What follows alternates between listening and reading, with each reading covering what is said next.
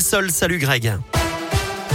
Bonjour Eric, bonjour à tous. À la une, les annonces de Jean Castex pour alléger la hausse des prix de l'énergie. Le Premier ministre était sur TF1 hier soir avec une aide de 100 euros pour chaque personne qui gagne moins de 2000 euros net par mois, salariés, fonctionnaires, indépendants, chômeurs ou retraités.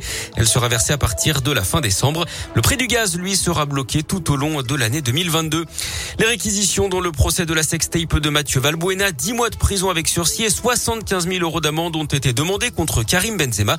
Lui et quatre autres hommes hein, sont jugés pour une tentative de chantage. Par ailleurs, 4 ans de prison ferme et 15 000 euros d'amende ont notamment été requis contre l'instigateur de cette affaire. Une soirée de folie pour les supporters de l'OL en Ligue Europa. Lyon qui était mené 2-0 et qui s'est finalement imposé 4-3 au Sparta Prague hier soir avec un doublé de Toko et Cambi, un but d'Awar et un autre de Paqueta. Les Lyonnais ont fini à 10 avec l'expulsion de Malo Gusto. Troisième victoire en trois matchs donc pour les Lyonnais, solides leaders de leur groupe. Marseille de son côté a fait match nul 0-0 à la Ladiodrome. Et puis on joue en Ligue 1 ce soir avec l'ASS, dernière du classement qui reçoit Angers à 21h. Les Stéphanois qui n'ont toujours pas gagné hein, cette saison en championnat.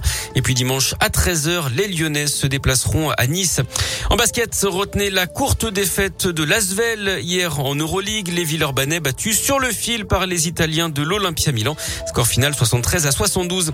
Et puis la météo, ce sera plutôt couvert ce matin à Lyon avec 7 à 12 degrés. Ça va se dégager cet après-midi avec 15 degrés pour les maximales.